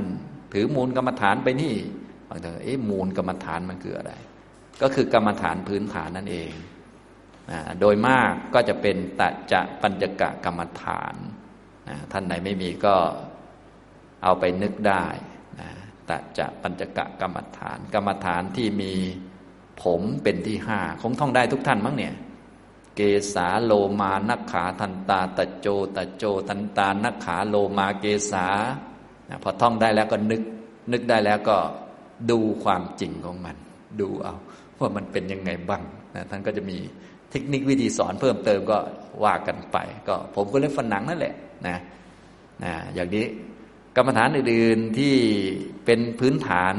อีกก็คือทวัตติงสาการอาการสามสิบสองเพราะห้าอันบางทีมันก็น้อยไปนะท่องห้าอันแล้วหลับนะก็เอาสามสิบสองไปนะอย่างนี้ไปจำไว้ด้วยปากซะก่อนนะทีนี้นั้นทวัตติงสาการนี้ก็มีปรากฏในคัมภีร์บ่อยๆนะอย่างนี้ถ้าเกี่ยวกับเรื่องว่ามีคนมีคาถานั้นคาถานี้ดีๆมีวิชานั้นวิชานี้ดีๆแล้วมาบวชในพระพุทธศาสนาเนี่ยพระพุทธเจ้าก็จะให้ไปท่องทวัตติงสาการแทนซะนะอย่างเช่นเรื่องพระวังคีสะอย่างนี้เป็นต้นพระวังคีสะนี้ก็มีมนต์ชวศีสะมนต์สามารถที่จะชี้หรือว่าเอานิ้วไปจิ้มที่กะโหลกนั้นกะโหลกนี้สามารถรู้ที่เกิดของคนที่ตายไปแล้วได้นะอย่างนี้ก็คนนี้ไปเกิดในนรกคนนี้ไปเปรตวิสัยคนนี้ไปมนุษย์คนนี้ไปเทพนะจิ้มดูก็รู้หมดเขามีมนต์อันนี้นะต่อมาก็มาเจอพระพุทธเจ้าพระพุทธเจ้าก็เลยให้หากะโหลกมาห้ากะโหลกสี่กะโหลกก็ตามนั้นแหละไปนรกบ้างไปกำเนิดสัตว์เดรัจฉานบ้างไปเปรตบ้างไปมนุษย์บ้างจิ้มดูก็รู้หมดแหละตอบได้พระพุทธเจ้าก็ยอดเยี่ยมเลยสาธุการให้ว่าถูกแล้วถูกแล้วทีนี้กะโหลกที่ห้าเป็นกิโลกะโหลกพระอรหันต์ท่านจิ้มดูยังไงชี้ดูยังไงก็ไม่รู้ที่เกิดก็เลยยอมอยากจะเรียนวิชาพระพุทธเจ้าก็บอกว่าถ้าอยากจะเรียนนี่ต้องบวชนะนะก็เลยยอมบวชนะยอมบวชเพื่อเรียนวิชาอยากจะรู้ที่เกิดของพระอรหันต์พอไปเรียนพระพุทธเจ้าก็ให้เรียนมนต์คือทวัตติงสาการท่องอยู่ สองสาม วันก็บรรลุอรหันต์อยากลองไหมท่อง สองสาม วันบรรลุอรหันต์บางท่านท่องเกือบตายแล้วนะแต่เกือบตายของท่านก็คือท่องอยู่ครั้งเดียวแล้วอีกเดือนนึงท่องอีกครั้งหนึ่งบางท่านดิฉันท่องมาสามเดือนแล้วค่ะสามเดือนท่องกี่ครั้งสามครั้งเดือนละครั้งส่วนใหญ่มันเป็นเรื่องอย่างนั้นพวกเราดิฉันปฏิบัติบ่อยอยู่ก็คำว่าบ่อยหมายถึงปีหนึ่งเข้าคอร์สอยู่ห้าคอร์สนะแต่ของท่านเวลาปฏิบัติก็คือปฏิบัติอยู่ในจิตตั้งแต่ตื่นยันหลับเลยอย่างนี้เป็นต้นมันก็ความหมายก็ต่างกันเยอะนะฉะนั้นให้ทุกท่านเข้าใจความหมายของปฏิบัติให้ดีเนาะปฏิบัติเป็นเรื่องทางจิตจำไว้นะและปฏิบัติสำเร็จอยู่ที่มรรคเกิดอย่าไปเอาจำนวนวันจำนวนเวลาอย่าไปเอาจำนวนก้าวที่เดินได้บางท่านสวมนาฬิกาด้วยนะดิฉันวันนี้เดินได้หนึ่งหมื่นก้าวแล้วนอนตายตาหลับแล้วกิเลสกินสมองยังไม่รู้เรื่องอยู่เลยบางคนนะนะมิจฉาทิฏฐิกินไปเยอะเลยอย่าไปอย่างนั้นนะคนเรานะต้องเอาตามหลักธรรมเอาให้มันละอวิชชาละตัณหาได้ให้มันได้มรรคนะนะในมูลกรรมฐาน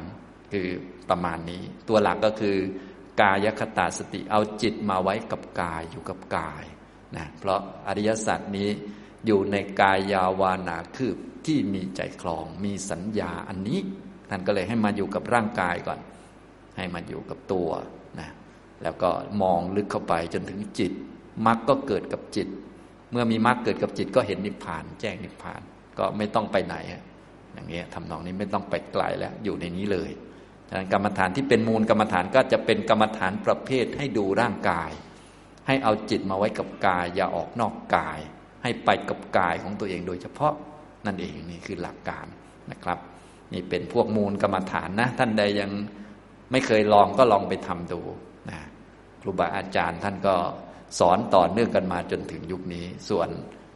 จะเพิ่มกรรมฐานอื่นๆอย่างไรก็ตามอัธยาศัยและทีนี้แต่อันนี้เป็นมูลเป็นพื้นฐานอย่างนี้นะครับนะพวกเราจะทำกรรมฐานได้ดีเราก็ต้องมีที่อาศัยคือธรรมวินัยคำสอนของพระพุทธเจ้ามามีที่พึ่งคือพระพุทธพระธรรมพระสงฆ์เป็นสารณะมาฝึกตัวเองแล้วก็ปฏิบัตินะคือทำมรรคแปดให้เกิดเพื่อให้เกิดผลนะฉะนั้นช่วงเช้านี้พูดถึงความเข้าใจที่ถูกต้องในการปฏิบัติเป็นหลักเนาะเดี๋ยวช่วงกลางวันค่อยแนะนำเพิ่มเติมแล้วก็สอนเทคนิควิธีตามสมควรที่สำคัญคือท่านจะได้ฝึกด้วยตัวเองด้วยนะครับเอาละบรรยายในเช้าวันนี้ก็คงพอสมควรแก่เวลาเท่านี้นะครับอนุโมทนาทุกท่านครับ